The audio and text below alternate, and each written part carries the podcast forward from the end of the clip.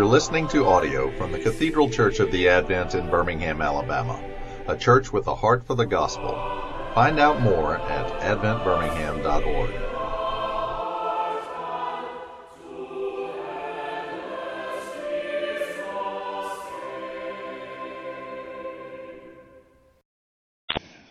Dear loving Heavenly Father, Lord God, please consecrate us now by your Spirit, that you might do wonders among us. Father, this we ask through Jesus Christ our Lord. Amen. There's a real danger uh, amongst theologians and amongst Christians, and uh, me as a preacher in particular, to flatten out the Old Testament. It's something that I say a lot with my kind of theological friends don't flatten out the text. Uh, and that sounds strange to you because you're not in that world. But what I mean by that is that there's, a, there's often a, a tendency to go from the Old Testament and then go straight to Jesus. We often go too quickly from the Old Testament to Jesus and we kind of make all Old Testament passages sound the same. And so there's a danger there to go too quickly to Jesus. We need to make sure that we're understanding the Old Testament in its context.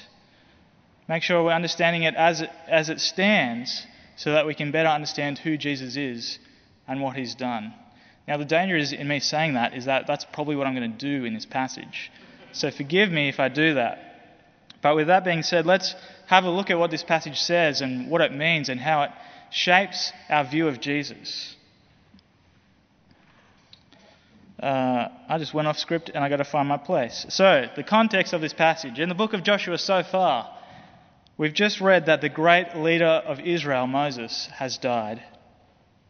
The man who led Israel out of captivity through the Red Sea into the desert towards the promised land. The man who had spoken with God upon the mountain. The greatest prophet to ever have lived in Israel he has just died. But the hope of Israel is not all lost.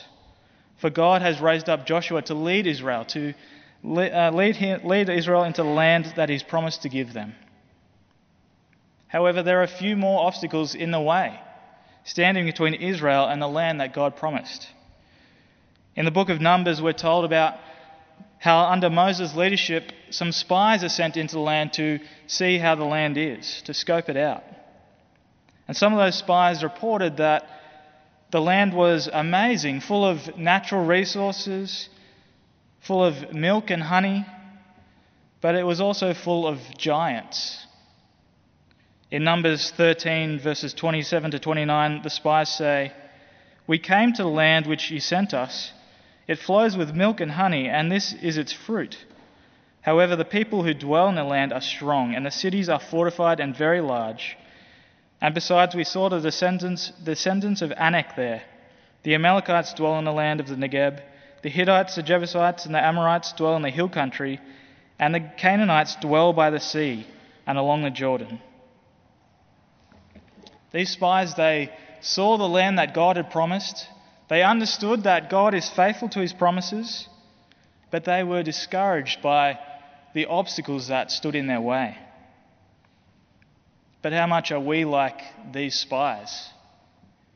We know the love of God, we know of his grace and of his mercy, we know of his power, we know of his faithfulness, and yet we fail to trust him. I fail to trust him. We get frightened by the troubles of life, don't we? These, these men are too big, these walls are too high, there's too many enemies in the land. That bill is too large to pay. That person is just too stubborn. Surely God, surely God won't help me. Surely God won't save that person or change that person's mind. But we read that there were two spies that trusted God, Joshua and Caleb. And so we come to our passage and we see that Joshua is about to lead Israel into this promised land. But yet there's one more obstacle. There's this river Jordan that stands between them and the land. And this is another test for Israel. And so, in order to understand the tension that was going on, we need to understand these first chapters of Joshua. We need to remember that Israel has been in the wilderness for 40 years wandering around in the desert. You probably remember that from Sunday school classes. I'm not sure what you call them in America, but we call Sunday school the children's school. I'm sure it's probably the same, but you probably remember that from the lessons in Sunday school that Israel wandered in the desert for 40 years, but imagine if that was you. If you were looking for a house to rent for 40 years.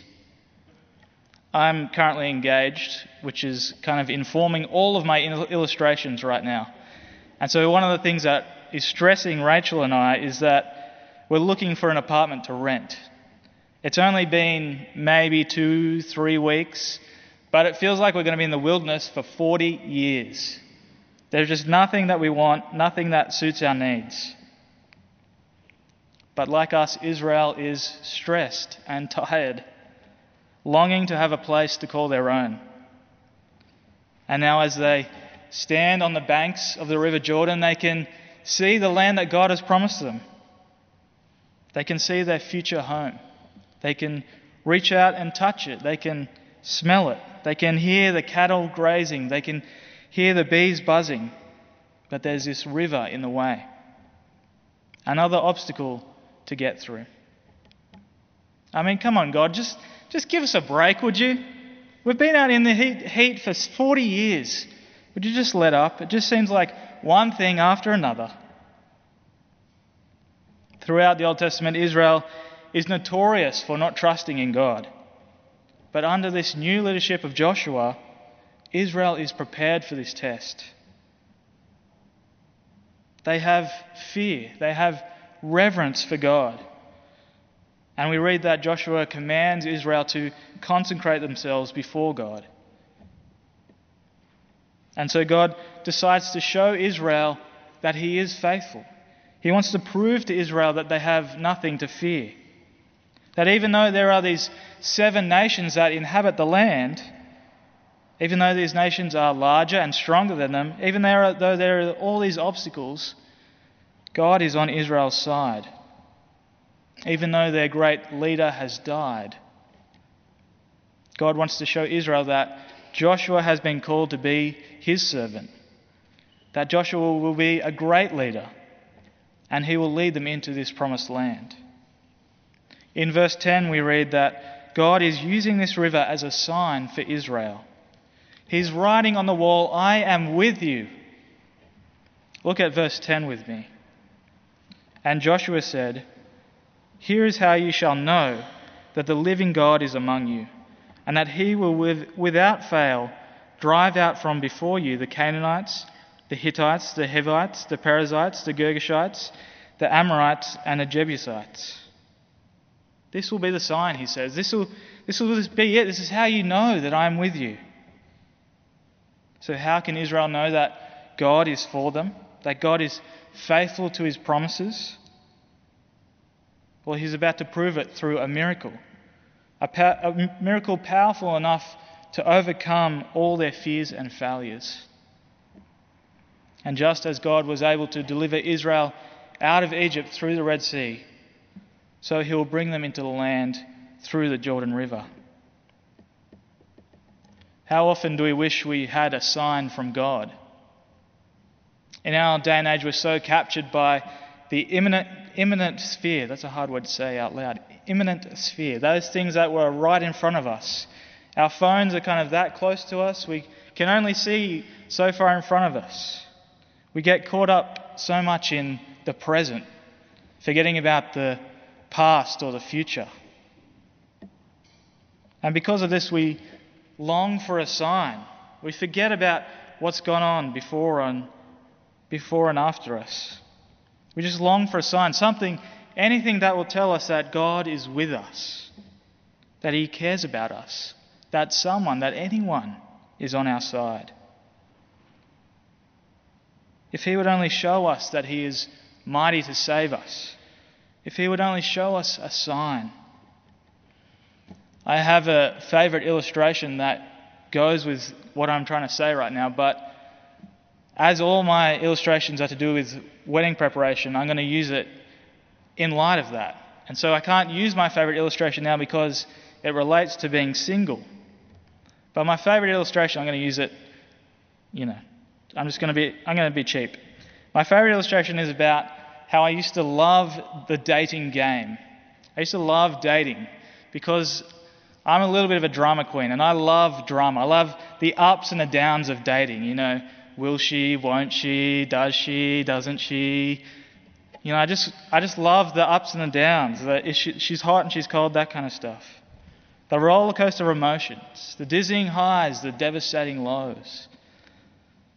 But this is also what I hate about dating and why I'm glad I don't have to do it anymore. I hate the uncertainty, not being in control. Does she like me?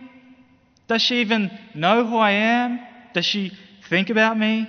Was she smiling at me, or was that just kind of a smirk about something? Was she smiling at me, or did she just think of something th- funny in her head? I just wish I had some sort of some sort of sign that told me if she liked me or not. Gosh, I just want a sign. Well, the good news is that with God, we don't have to flounder about in uncertainty like we do with dating. Because He's given a sign for us a sign of His love for us, a sign that He is on our side. The sign is the sign of the cross of Jesus Christ. The cross that Jesus hung upon, that we might be forgiven, that we might be brought back into God's family, that we might be redeemed. How can we know that God is faithful to us? It's through the cross of Jesus Christ. All throughout the Old Testament, the, the promise of salvation was through faith. There was a promise of this Saviour coming who will one, who will one day finally redeem Israel, who will finally defeat all of Israel's enemies, and finally give them rest in the land. In the cross of Jesus Christ, God proves that He is faithful to that promise. He's proven that he would give up everything for that promise. He has promised it and it has happened. He has done it. And in raising Jesus from the dead, God proves to us his power. That he's more powerful than sin, he's more powerful than death, that he's more powerful than you and I could ever imagine. So, just as God was with Moses, just as God was with Joshua, God is with us now. But He's with us in a different kind of way. In this chapter, God appears to Israel in a box. In verse 3, we learn that the priests are carrying the Ark of the Covenant of the Lord, and they're not allowed to go too close to it. And in verse 15, we see that as soon as the priests carrying this box dip their toes into the water, the water stops flowing. Even though the Jordan is in flooding, this water stops. As soon as they come into contact with the water, it ceases. And we get this reenactment of the crossing of the Red Sea. For God proves once again that He is faithful, that He's with Israel. See, the Ark of the Covenant, this box, represents God's presence amongst Israel. But now God is with us in His Son and by His Spirit. The very same Spirit that raised Jesus from the dead now dwells in you. In Jesus' incarnation, we get to see inside that box, the box that they were carrying, we get to see inside it. We get to see the inner workings of God. God becomes manifested in front of us. And amazingly, He comes to dwell inside of us. The Bible says that for all those who believe in Jesus, the Spirit is given as a deposit, guaranteeing our inheritance. So that through faith we become united to Christ, bound to Christ, so that whatever happens to Jesus happens to us. So that just as Christ has been raised, so too we will be raised. In the New Testament, we read about how even though Israel entered into this land through the River Jordan, due to their disobedience, they didn't find that ultimate rest for their souls. They didn't find rest from their enemies. Even though God was faithful to them and delivered them into this land that He had promised, Even though God gave them everything that they needed, it still wasn't enough for them. Their hearts became stubborn. Their, they began to grumble in the land as they had done in the wilderness. And so the promise of rest that God promised them, this promise of salvation, still stands for us today. And so this passage thrusts us into the future. For through Christ's death and resurrection, we're given a sign that points to our future, to our future hope, to our future resurrection. I wonder what you think is too hard for God. What do you think in your life is. Sorry, what do you think about in your life and think to yourself, that's just too hard. That'll never happen. That'll never change. It's just too difficult for God to do that. Maybe it's someone close to you that isn't a Christian, maybe a mother or a father, a sister or a brother, maybe a child or a grandchild, or a friend or a colleague. Maybe a family member is sick or dying. Maybe you have financial problems or emotional problems or spiritual problems. Whatever it is, there's always something that seems too big for God, isn't there? A big giant that is too big to kill, a river too wide to cross, a wall too high to climb. But just as God brought Israel through the river, shielding them from the water, so too God will deliver you through these trials that you face. I can't promise you that's going to be easy, that you'll get there without flooding, but we have a promise of a future that is glorious. For in Jesus Christ, in his death and resurrection, we're shown that God will deliver us from this life and into the next. Jesus is a dam that stops up the water from overwhelming us. His sacrifice becomes the bridge over our troubled waters.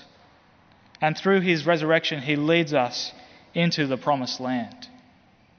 A place where we will finally be satisfied, a place where we can finally rest. Listen to this prophecy from Isaiah 55.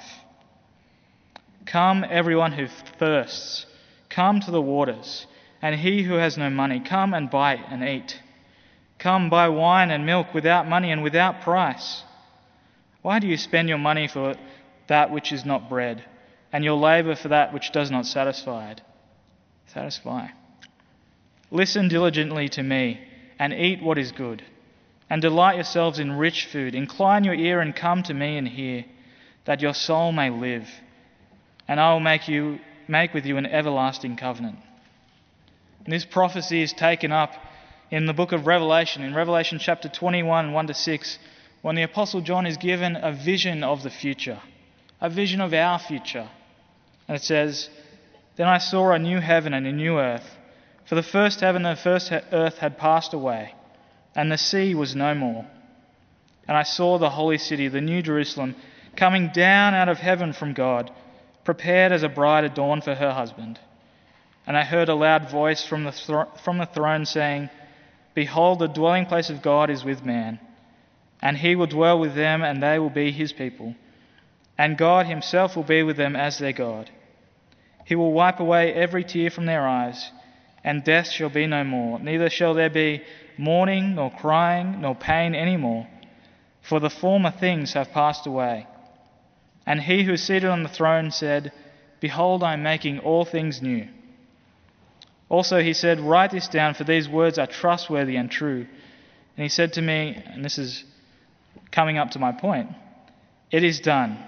I am the Alpha and the Omega, the beginning and the end. To the thirsty I will give from the spring of the water of life without payment.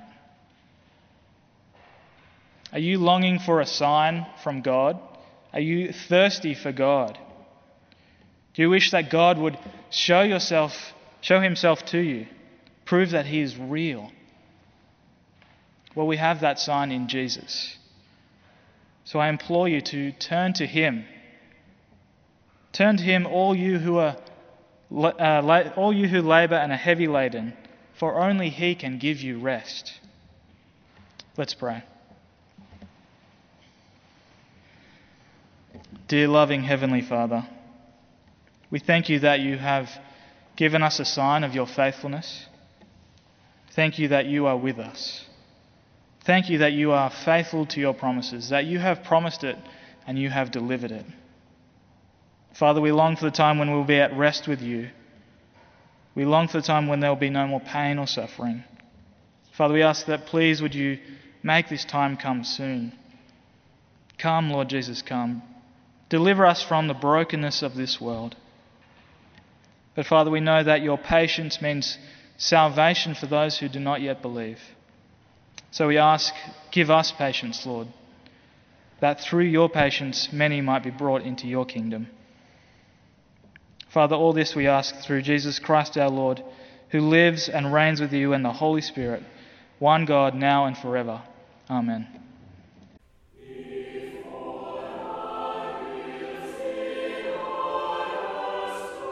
You've been listening to audio from the Cathedral Church of the Advent.